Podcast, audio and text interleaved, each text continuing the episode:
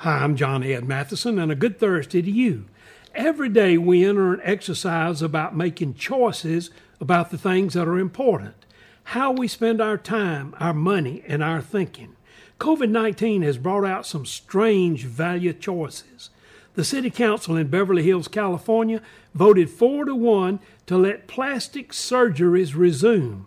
The negative vote was by Council Member John Mirisch, who said that he understands that heart and cancer surgeons should resume their work, but surgeries like Botox, liposuction, and breast implants aren't essential. He went on to say that people don't need face jobs when you're supposed to be covering your face. Let me ask, what's really important in your life? What is essential and what is non essential? Those are the questions that will determine the quality of life that we enjoy every day.